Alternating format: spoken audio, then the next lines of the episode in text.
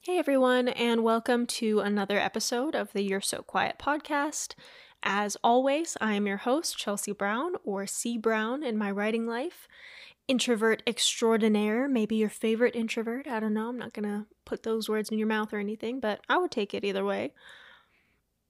Before we jump in, let's just do a quick mental health check. I know this is something that I don't do for myself enough, so let's just do it together, okay? How are you feeling? Like, really, how are you feeling? Not, oh, I'm fine. No, really, just be honest with yourself. You don't have to say anything out loud, but just acknowledge what you're really feeling. Are you sad, stressed, anxious, happy, content? Whatever it is, it's okay to feel how you're feeling. I personally am doing just okay. Not great, but I'm not I'm not bad either. I feel like I'm slowly becoming more productive with my writing and just in general with my life, getting my life back together.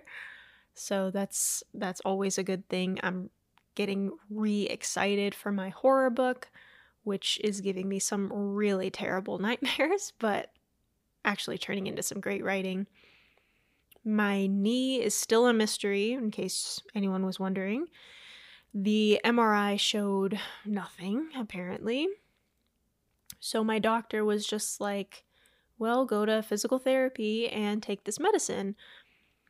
And maybe this is like a common thing, but I've had sports injuries before. Uh, I should have had surgery at the time. I didn't. I went to physical therapy, and now I don't have as much range of motion is in my hip as I should.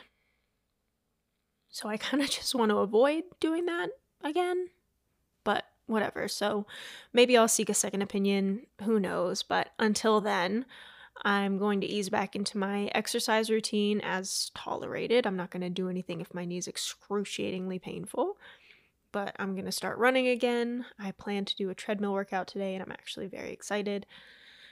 And I also played tennis just this past weekend, and I have a compression brace that seemed to help pretty well. It didn't get too, too swollen or too painful. The next day was a little tender, but whatever. I'm not going to keep not doing anything because it really does seem to take a toll on me. My mood is just, it's not great. And for me, exercise always helps me feel better. So I'm gonna start doing that. And we'll see what happens. As far as my media consumption, I finally finished The Shining. You guys, it is barely like the movie. It's like loosely based on the movie, or the, I guess the movie is loosely based on the book. Same characters, same setting, so much more backstory, and the events in the story are so different. I'm I don't want to like spoil it for anyone who hasn't read the book, because for me, it's a completely different experience than the movie. The movie, I wasn't actually a huge fan of, to be perfectly honest with you, and that's why I never read the book. But since I'm reading a lot, I figured why not? And I'm so glad I did. But that being said, I, I kind of want to rewatch the movie just to make sure I'm not like making it up, that it's it's so different. It's so different. I don't I don't know how they got from the book to the movie. Who knows? I, I guess it's it would be kind of hard to portray the character's inner thoughts on a screen, which is really what the book focused on. It's like the inner thoughts of the three main characters, the husband, the wife, and their child. So that's, I mean, they probably just did the best that they could, but in my opinion, the book is so much better. It's around six hundred pages, so it's not like a small endeavor, but it is well worth it, in my opinion. I also started reading fifty-six days by Katherine Ryan Howard. It's a suspense fiction based at the beginning of the pandemic lockdown. And to be honest with you, I kind of thought I would hate it. I I hate when a T V show is like, oh, we're going to do pandemic theme this season because we're all going through a pandemic. Like, no, I don't watch this show so I can deal with the problems of my real life. Okay? However, it's like a murder mystery. It is so good. I'm like seventy-five percent through and there's been a major twist. I I love it. The middle, like fifty percent to seventy-five percent, was a little slow. I actually almost put it down. But at seventy-five percent, I was so glad that I just kept going because this twist was completely out of left field, but I love it. So definitely recommend that one if you're looking for a murder mystery, which is apparently what I read almost exclusively now.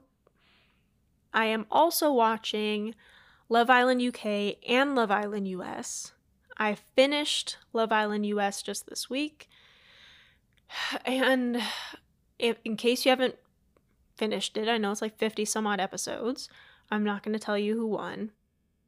But I will say that I was pretty disappointed myself in in who America voted for, but you know, everyone has their own opinion, I guess. That being said, I still like the U K version better. I think the character, well, characters, they're actually real people. I think the people are much more likable, and they're people that I would actually want to hang out with. Whereas the U S people, in in my opinion, and this could be completely wrong, but it just comes off to me like a lot of them are there for like the social media fame kind of stuff, and that's That's not my jam personally. So, I don't know. In any case, I love a good competition T V show. I watch them with my husband all the time. It's our bonding time. So we watch Lego Masters. We watch Glow Up on Netflix. We watch Ink Master. I mean, any Nailed It. I'm so excited for the new season of Nailed It coming out this month. So I love a good competition show. Could I do any of these things? Can I create a Lego contraption? No. Can I apply makeup to another person, let alone myself? No. But I can totally judge the people from the couch while eating salt and vinegar chips, and that's that's what I'm talking about.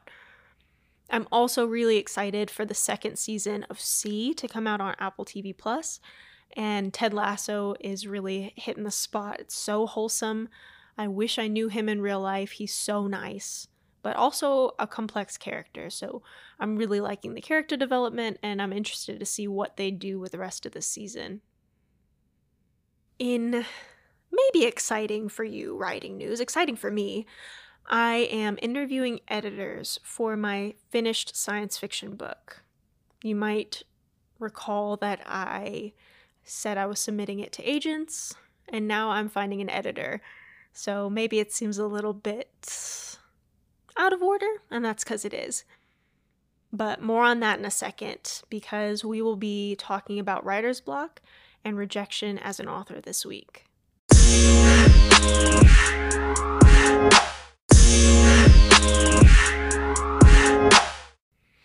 Okay, as I said before the break, I'm interviewing editors for my finished science fiction book.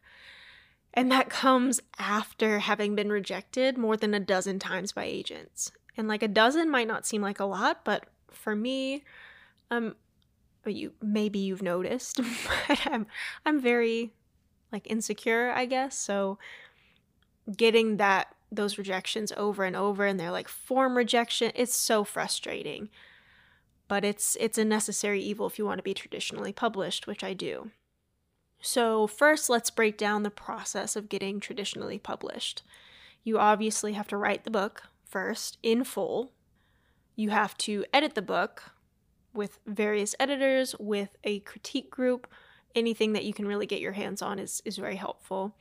You then have to submit to agents, and an agent might ask for a partial sample of your manuscript or a full sample. And then they'll go through and kind of see if this is the kind of book they're able to sell. And if so, then you'll have a contract with that agent. And then after you have an agent, they might send you to editors again. And then after that, your agent will submit your manuscript to different publishers. And a lot of times publishers will not accept manuscripts that are unagented. So major publishing houses, you're thinking like Simon and Schuster or Penguin Random House, those will not ninety-nine point nine percent of the time accept unagented manuscripts. So if you want to be published by them, you're going to need an agent. And then a publisher or multiple publishers will want it and will come to your agent with a deal for you. And that deal might include an advance. It might include royalties. It really just depends on the particular contract. And your agent will be able to work with you and work with the publisher to define and decide what is a good contract for you. Self-publishing, which I've done before, looks a lot different. You're kind of your own agent, your own publicist, and there's far less rejection in, in that aspect. You're not told no a bunch of times before you see your book in print. So for example, with Kindle publishing, you upload and format your stuff, submit, and it's live in like twenty-four hours. It's quick and easy. It's actually a lot easier than I think people realize that it is. That being said, it's not, I, I wouldn't say that self-publishing is in any way less than traditional publishing. A lot of writers prefer to self-publish because sometimes it's it ends up being more financially lucrative and you actually get full control over your book. So even though an agent says, yes, I'm able to sell this, they take it to publishers, a publisher might want it, but they might want it differently than it's presented. And sometimes your creative vision kind of goes out the window. So that's something that you kind of have to to realize and take note of when you decide you want to be traditionally published. All that being said, I've seen writers, a lot of writers that I know personally, just self-publish, quote unquote, because of rejection from agents. I say just not because there's anything wrong with self-publishing. I say just because the self-publish is not like a conscious decision, like, okay, I want to do this so I have more creative control. I want to have full control over like what my cover looks like. I want to just put this out myself and I, I want to do it now and not have to wait for the publishing schedule that might have me publishing in two years or more. So again, self-publishing is not worse. I, I think they're both respectable options, but I do think that self-publishing in reaction to rejection is settling. And this is something that, I mean, it could be an author to author basis. So I've seen and talked to some authors who, after they submitted, maybe they got some feedback from agents saying that the market just isn't it isn't right for their book right now, but this author wants to put their book out ASAP. So they're like, okay, well, I'll just self-publish. And it's not necessarily that the book won't sell. It's just that the agent doesn't believe that publishers are looking for this type of book. And maybe you've noticed that books kind of go in waves, like genres and what's most popular kind of goes in waves. So I remember, I think it was like five years back, that retelling of fairy tales was just all the rage, and you could not walk five feet in a bookstore without running into one or more of these types of stories. So self-publishing because of information that you have and you think it might be a better fit for you, totally fine. In my opinion, self-publishing just because some people told you no and you're tired of people telling you no, that to me is is settling, and it is something that we're going to talk about today. So there's no really like nice way to say this, so I'm just going to say it. Rejection is part of being a writer. Period. No matter if you're writing fiction or client articles or journals or magazines, rejection is going to happen. You might have a client send back an article to you and say, no, nah, I don't really like this. Let's change it. It's not personal. It's just like, hey, I want you to write about this. So write about this with clients. With fiction, I know that it feels personal because it does feel personal to me as well. Because as a fiction writer, it, it's all made up. Right? It's science fiction. It's it's certainly not something that happens in real life. But I think, I know that I do this. I'm sure other authors do this. There's like little pieces of me in every book that I write.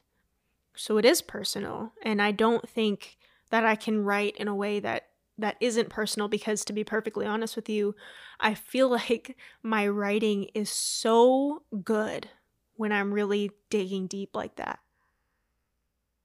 So when it's rejected, it hurts like like a lot. But it isn't personal. Just because it feels personal doesn't mean that it is.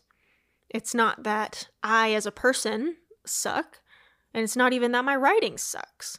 It's just that my writing at this particular moment is not working for that agent that I submitted to. Period.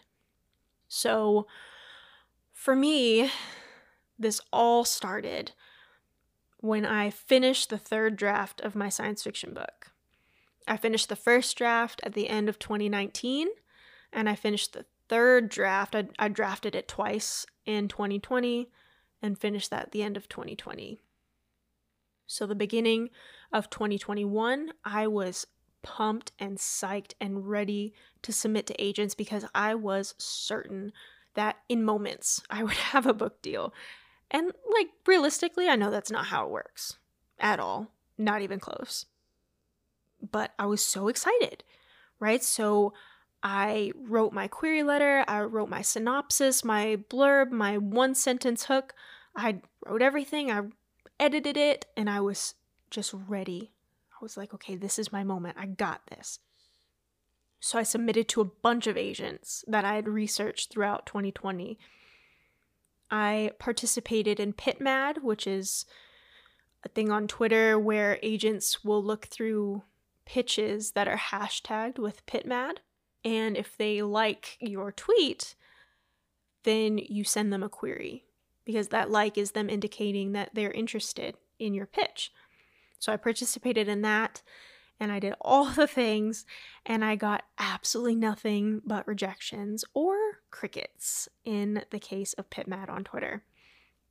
So I put that manuscript aside for a couple months. I knew that I needed perspective because I believe in this story. I think it's a great story. It's a story that I would want to read. But there's something missing, clearly, right? I don't know if it's my writing. I don't know if it's the story needs to be tweaked.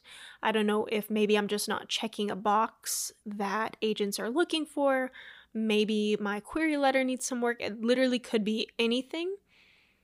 But I, I know that I need to do everything I can do to put my best foot forward. And in truth, I kind of skipped a step.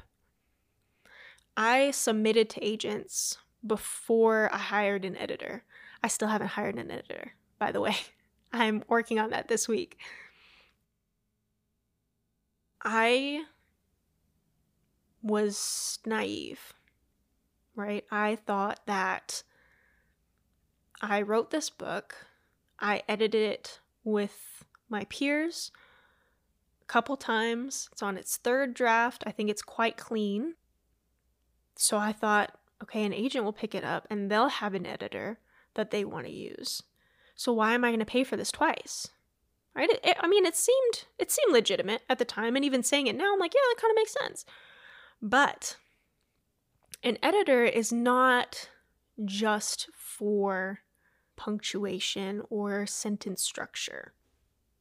An editor can also help you with your story flow. It can help you make sure your opening is as hooky as it needs to be, as, like it has a really good hook. They can tell you if you have subplots that have just gone off the rails. They can tell you all sorts of stuff. So what I'm hiring for right at this very moment is a developmental editor who's going to do those things that I just described. They're going to go through my manuscript and make sure the plot itself is solid. And from there, I can do copy editing and I can do line editing. But when I submit this manuscript to agents again, and they have this little query manager, it's going to ask, have you submitted before? And if so, what changed? And I'm going to tell them that I ran this book through X amount of editors or X amount of edits with a professional editor. I did a developmental edit, I did a line edit, I did a copy edit. I did all of these things to make sure that my book is ready for you. And at the very least, this will be the best that my manuscript has looked. And it is my best foot forward, right? And so I actually came to the conclusion that I needed to hire an editor when I took that perspective, that, that time away from the manuscript. As much as I thought that an agent would want my manuscript to go through their editor, potentially at an additional cost, that still might be true. However, it's actually easier for an agent to be fully behind a book that's ready to go, right? I've already done the developmental edit, the line edits, the copy edits. This thing is completely clean. So I've done everything that I can to get this thing ready to publish. So when the agent is submitting it to publishers, it's not like with a grain of salt, like, oh yeah, by the way, we still need to run this through editors. Like, no, this is it. Look at this. Tell me if you like it, kind of thing. So I learned my lesson. This is all a learning experience for me. I've never done traditional publishing before, so I'm not I'm not really beating myself up too much about that. Just took me some time to get there. Totally okay to make mistakes and correct and move forward. So now I'm interviewing editors and they're getting me their samples this week, and then I'll be able to make a decision on who I want to work with. But all that being said, don't get me wrong. Having been rejected so much is really hard. And as much as we know it's not personal, it feels personal. At the end of the day, writing is art, as much as painting or drawing. So these people are looking at my art and saying, ugh, no thanks. Maybe not that exactly, but that's how it feels. So while I was gaining some perspective on my science fiction book, I kind of hit a wall with writing my horror book, which brings us to the dreaded writer's block. I know I've talked about this before on the pod, but I don't know if people realize how common it is.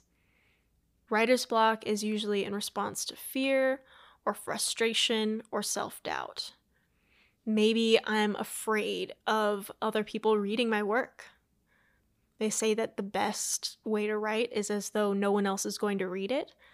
And like, that's cute, but I know that other people are going to read this. That's my goal. My goal is to get this published, and I can't unknow that.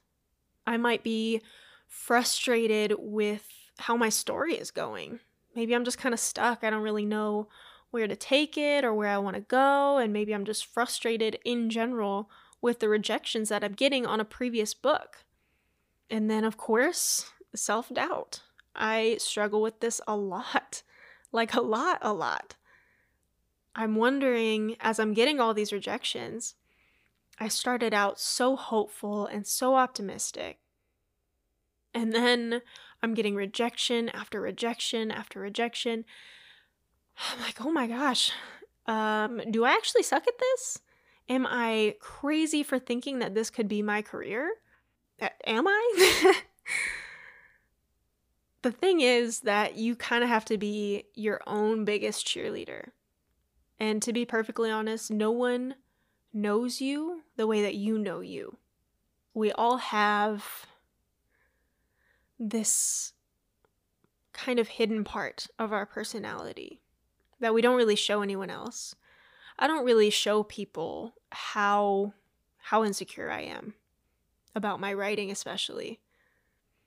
like, oh my God, like, do they like it? Do they like it? And I'm, I'm like trying to hold that in. But I know this about myself.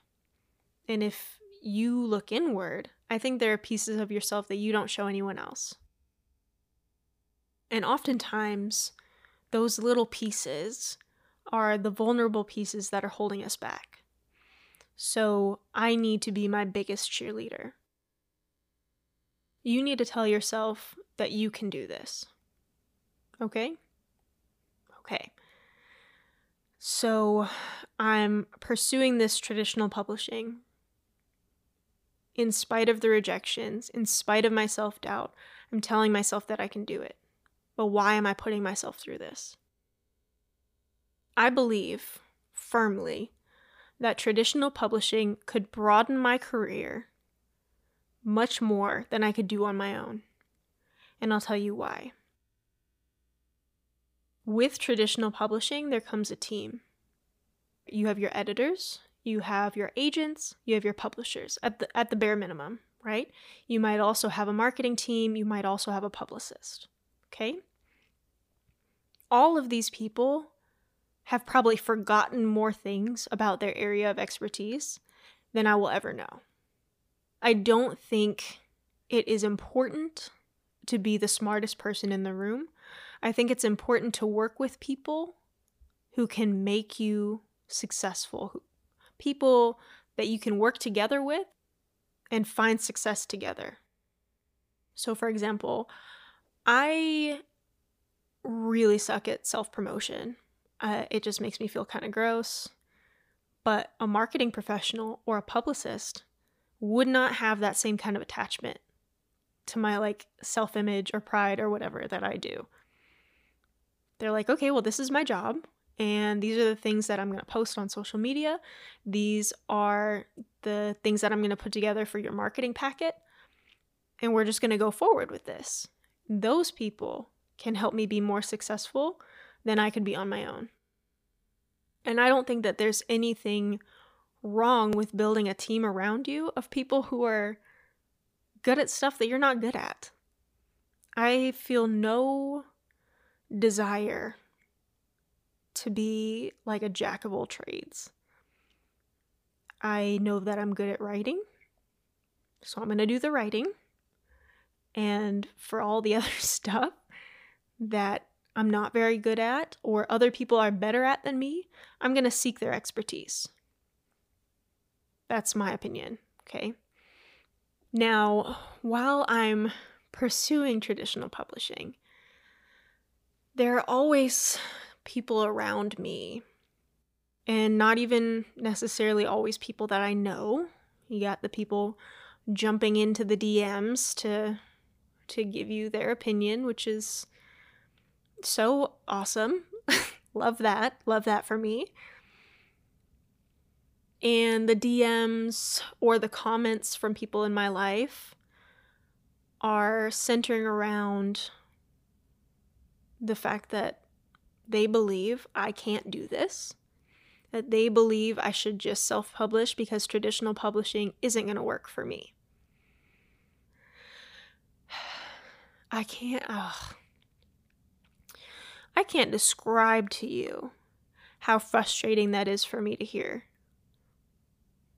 Right? So with people I don't really know, it, it stings. It does. But when other people in my life are telling me you can't do this, it does motivate me, right? To some extent. I have a desire to prove myself and to prove other people wrong. How can you try to tell me that I'm too ambitious? I can't do this because it's too big of a goal. How is you telling me that I'm too ambitious, productive, in any sense of the word? I try to assume best intent. I try to.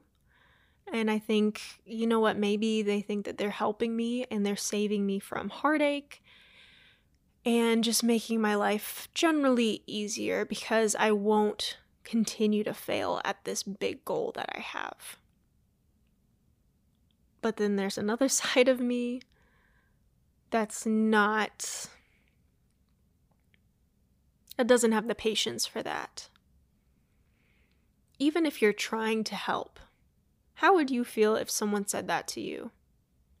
Right? If you have a goal to run a marathon and your best friend comes to you and is like, you're trying to run a marathon? You can't do that. But there's like a five K coming up. You could probably do that. Dude, that sucks. Why would you say that to somebody? From a writer's perspective, from my perspective, rejection is just a fact of life. I am going to be rejected a bunch of times. So many times. But should I change my goal because it's hard? Absolutely not. I think it's important to have goals that make you push as hard as you possibly can and still fall a little short. And when you finally pushed as hard as you can and you make it, that's when you have to make another goal. And maybe for some people that's exhausting, but for me that's exciting. I like to have really big, audacious goals. I want to be traditionally published. And maybe it's pride. I don't really care what it is. That is my goal, and that's what I'm reaching for. And frankly, anyone that's not here to support me can just carry on along and keep your D Ms to yourself, okay? I don't think that I should move the finish line for myself just because it gets hard.